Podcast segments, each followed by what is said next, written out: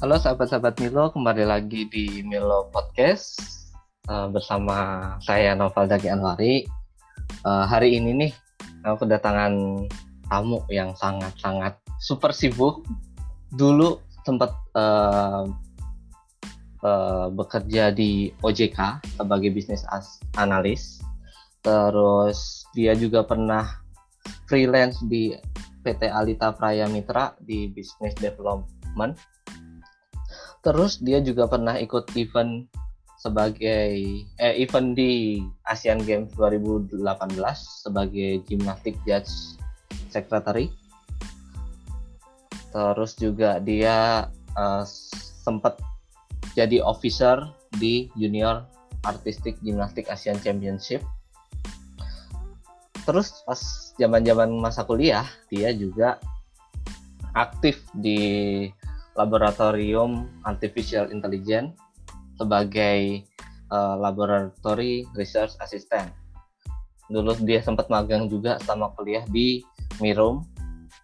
Terus dia ikut juga IEEE Computer Society sebagai sekretaris. Terus juga ternyata di IEEE-nya juga dia sebagai Chair of IEEE Computer Science Indonesia Branch Chapter Telkom University. Terus uh, dia juga sempat uh, jadi ambasador di QS World Grad School Tour Jakarta 2016 dan banyak lagi lah pengalaman pengalamannya. Dia juga sempat uh, kemarin kalau nggak salah uh, ikut ISMIR yaitu uh, International Society for Music Information Retrieval di Delft, Netherlands tahun 2019 tahun lalu mungkin kita uh, kenalan langsung aja kali ya. Halo kan Sa? Halo Zaki. Kenalin diri juga nama panjang. Oh oke. Okay. Um, nama uh, nama aku Kansa Dayu Putri. Um, di biasanya dipanggil Kansa. Um, ya tadi mungkin udah dijelasin ya panjang banget itu sebenarnya itu kayak kepanjangan. Oh, um, uh, intinya aku emang satu kuliah satu uh, satu kampus satu jurusan lagi sama Zaki di Telkom University Bandung jurusannya Teknik Informatika terus um, ya satu lab juga jadi kayak memang ketuanya pas kuliah dan sekarang menjalani hidup masing-masing cie. Guys. So. Jalan hidup. Betul, Kansa apa kabar? Alhamdulillah baik, sehat. Tapi gimana kabarnya? Alhamdulillah baik juga. Gimana nih uh, kegiatan selama pandemi ngapain aja? Uh, nah, ini mah meluang apa? Mumpung ada waktu luang, kalau ke kantor kan biasanya harus um, kayak dua. Aku tuh kalau ke kantor dulu harus empat jam transport gitu kan, kayak dua jam berangkat, dua jam pulang jadi karena sekarang lagi free aku lagi sibuk belajar online course terus ngedit-ngedit video uh, nulis blog terus lain-lain gitu deh wah produktif banget kan saya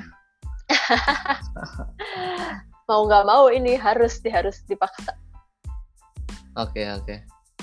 um, Kansa ini kan hmm? temanya uh, oh iya buat uh, buat sahabat-sahabat Milo ini temanya itu uh, how to maintain your focus on your strict schedule. Kebetulan aku dapat uh, banyak referensi nih. Katanya, oh kan satu manajemen waktunya dengan schedule yang padat itu uh, bagus gitu. Dia dia sering walaupun kelihatan sibuk tapi dia bisa uh, bagi waktu dengan baik, tetap jaga istirahat, tetap sehat, tetap olahraga kayak gitu-gitu kan. Nah, uh, flashback ke masa kuliah nih, Uh-huh.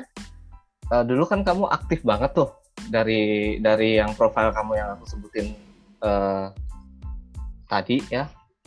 Uh, uh-huh.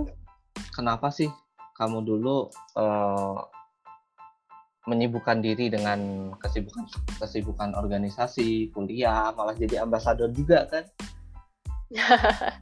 Kenapa? Uh, iya. Alasan kalau misalnya alasan sih simpelnya ya aku tuh pengen mencoba hal baru sih Nah, itu itu singkat dan padat jelasnya ya.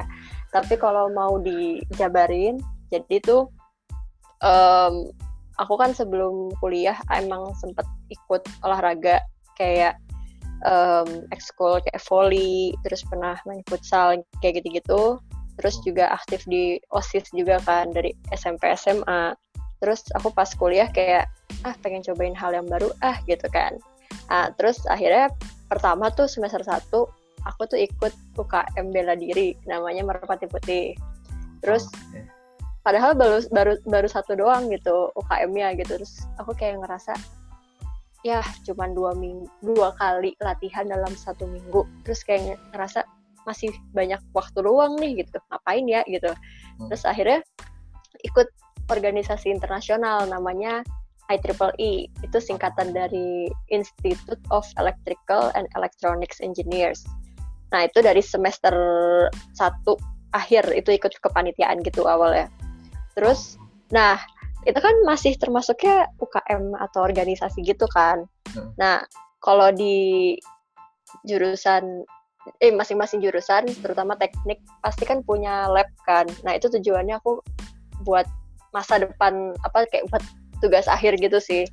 Dan adalah tuh satu lab yang buka rekrutasi pertama dari dari um, lab-lab lainnya. Itu namanya lab artificial intelligence. Akhirnya ya udah aku coba daftar. Tapi pas aku daftar itu kayak nothing tulus gitu. Kalau diterima syukur enggak ya udah gitu. Hmm. gitu sih. Oke okay, oke. Okay. jadi pengen mencoba hal, yang baru ya Iya. Oh. Um, nah, kan oh, Kansa kan kegiatannya banyak banget tuh, sama zaman kuliah nih.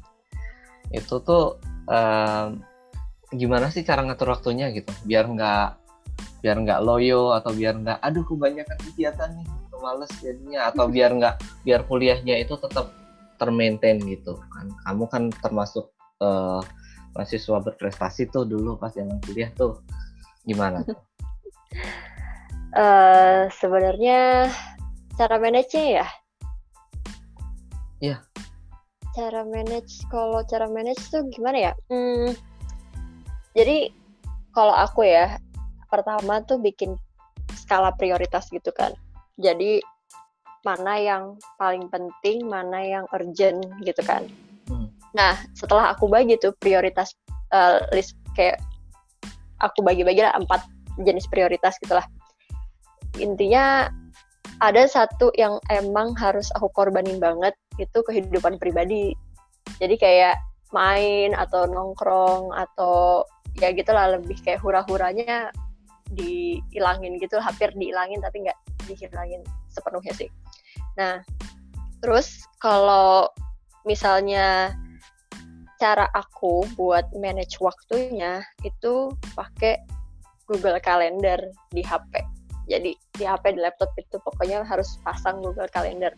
Jadi dari awal semester tuh aku udah kayak bikin jadwal yang pasti. Misal nih, aku kuliah jam hari apa, jam berapa itu udah aku uh, set gitu di Google Calendar. Jadi kan rutin tuh satu semester terus uh, latihan kayak UKM organisasi sama lab juga udah aku uh, pasang dari awal.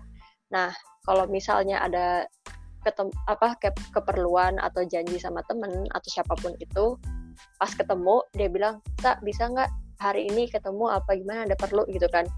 Aku langsung buka Google Calendar langsung aku catet langsung aku tulis oh jam segini tanggal segini aku harus ketemu ini. Jadi kayak biar nanti nggak akan bentrok gitu sih gitu. Oh gitu. Oke oke. Kalau misalkan nih temennya uh, apa namanya uh, kayak mau bikin janji gitu cuman dia belum tahu nih kapan jadinya gitu kayak gitu gimana? Nah kamu bakal itu atau kamu tunggu sampai fix waktunya aja? Jadi aku tuh prinsipnya gimana ya um, kalau misalnya ada kegiatan yang hamin satu kayak misalnya dadakan banget. Dan kebetulan aku udah ada jadwal di hari itu misal gitu. Nah itu aku udah pasti kayak ya nggak bisa udah ada acara kayak gitu kan. Tapi kalau misalnya dia bilang janjiannya dari lam dari lama terus bilang contohnya e, sa ntar uh, kapan-kapan kita jalan-jalan yuk misal ke mana kayak gitu-gitu kan. Terus pasti aku tanya kan kayak kapan gitu. Ya nggak tahu ntar aja. Ya udah kan masih ngawang-ngawang. Pokoknya intinya kalau misalnya di tanggal itu aku belum ada acara dan mungkin aku bisa kemungkinan bisa jadi ya baru aku iya ini jadi intinya aku nggak bisa dadakan sih. Oh. Oke oke, jadi buat teman-teman yang pengen janjian sama Kansa, lihat dulu jadwalnya ya.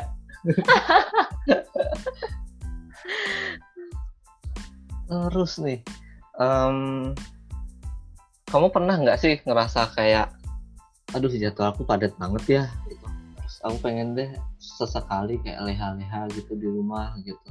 Atau mungkin kamu kayak bosen gitu, Senin sampai Jumat, misalkan kamu uh, apa namanya di di Merpati Putih kamu dua uh, seminggu dua kali terus habis itu kamu hari apa ke lab hari apa ke I kayak gitu kayak kamu merasa penat nggak sih?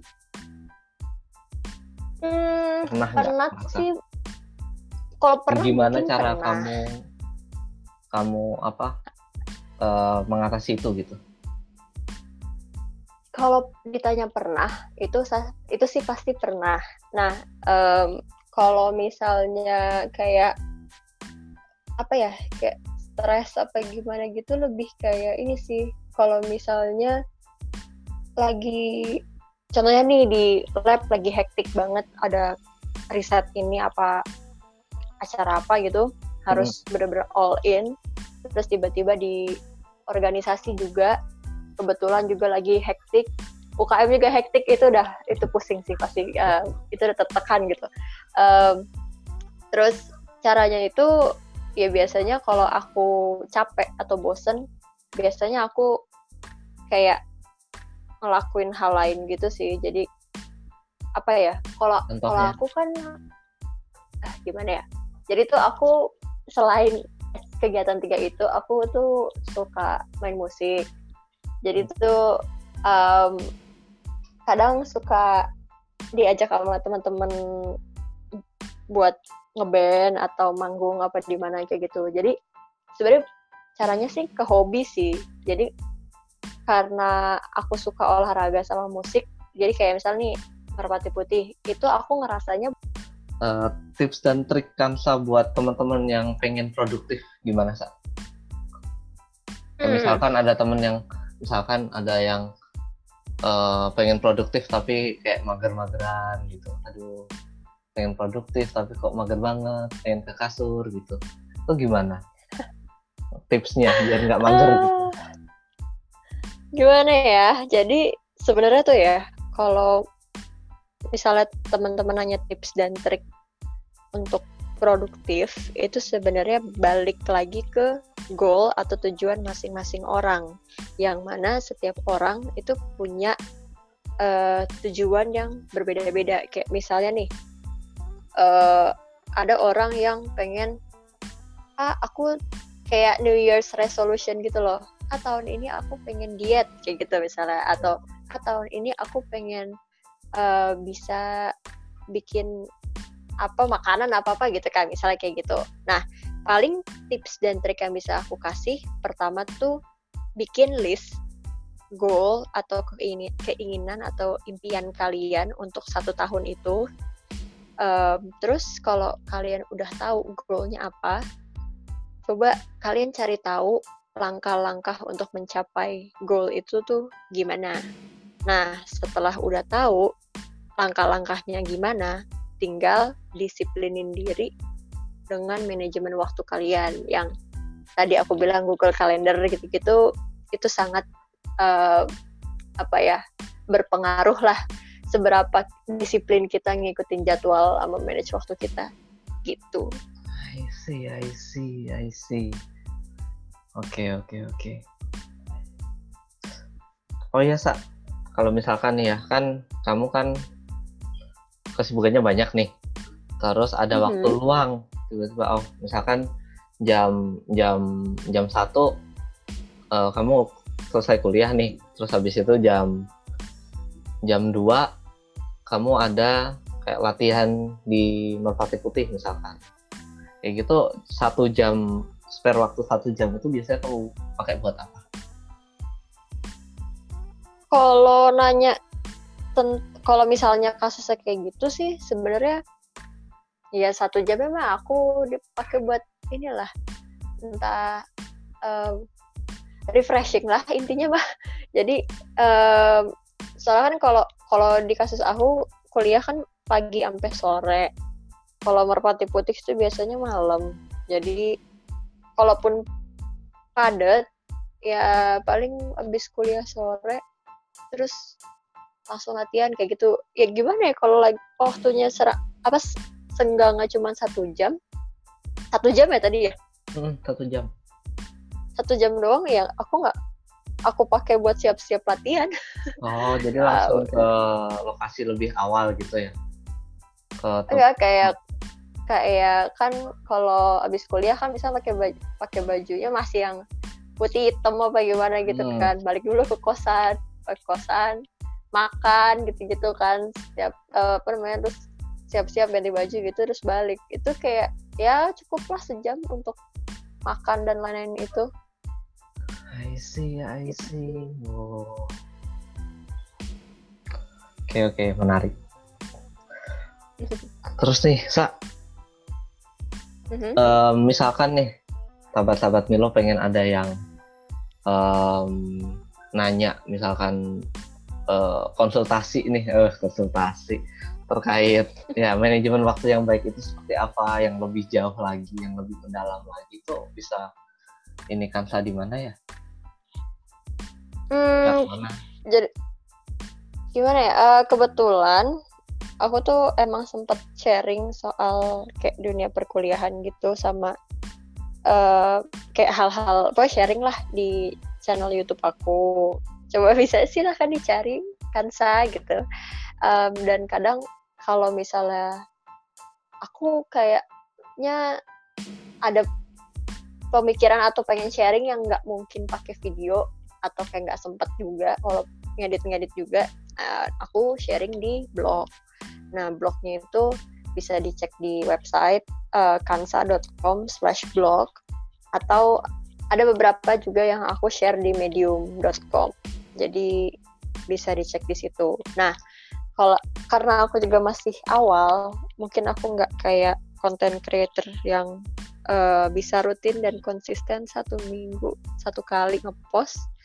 Jadi kalau misalnya sahabat Milo ada yang mau nanya-nanya bisa DM sih ke Instagram aku namanya uh, username-nya Kansa gitu. Wow. Oke mantap ternyata Kansa punya YouTube channel, punya blog, punya medium, wah komplit banget, produktif banget berarti dong Sa.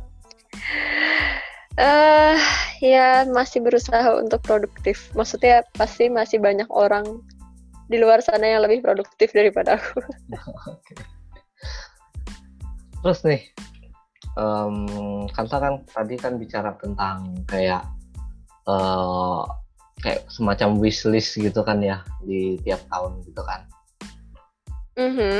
Nah untuk tahun ini kira-kira wishlist harapan Kansa yang pengen dicapai yang mendatang kayak gimana gitu? Hmm, jadi apa ya uh, jadi tuh waktu itu tahun lalu sih aku pernah nge-share kayak di snapgram gitu instagram nanya kayak so, ada project recover beberapa lagu lama yang aku pernah rekam di HP aku BlackBerry gitu kan.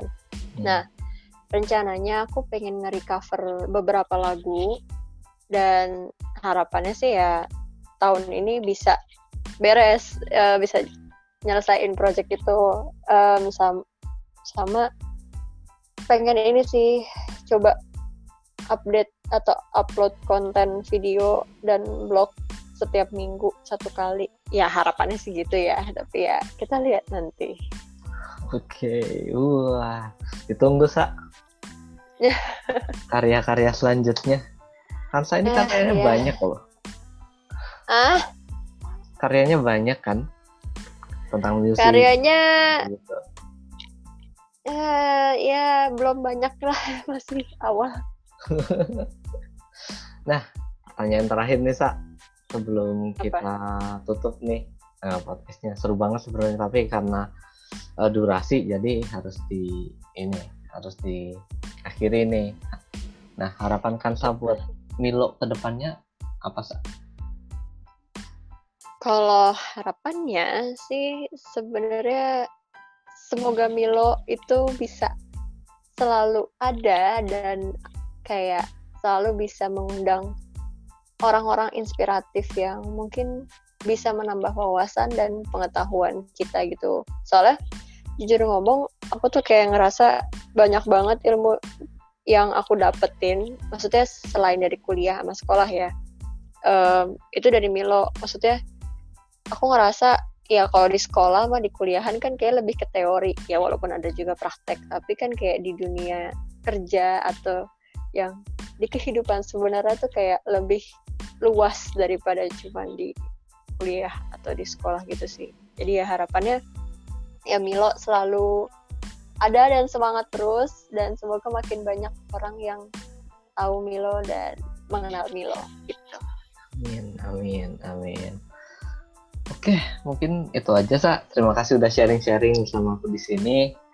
Terus sama-sama buat teman-teman Milo, jangan lupa uh, cek rutin di akun Instagram, akun podcast dan akun YouTube kita. Mungkin nanti ada bakal ada postingan-postingan.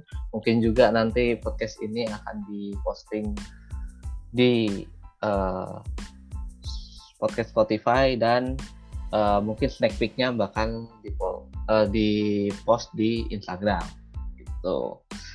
Nah mungkin uh, untuk sekarang dicukupkan dulu. Mungkin kalau misalkan teman-teman ada yang pengen bertanya-tanya lebih lanjut tentang gimana manajemen waktu yang baik, gimana cara ngatur schedule-nya, gimana cara uh, membuat skala prioritas antara kegiatan yang yang urgent dan tidak urgent, gitu bisa langsung aja nanti DM ke Instagramnya Kansa, Kansa siap-siap nanti DM-nya mungkin banyak kalau misalkan uh, ada yang bertanya lebih lanjut mungkin bisa langsung ke Kansa di Instagramnya terus mungkin segitu saja teman-teman eh sahabat-sahabat Milo semoga sehat selalu dan semoga uh, ke depannya kita bisa bertemu lagi di Milo Podcast selanjutnya. Terima kasih. Assalamualaikum warahmatullahi wabarakatuh. Waalaikumsalam warahmatullahi wabarakatuh. Terima kasih semuanya.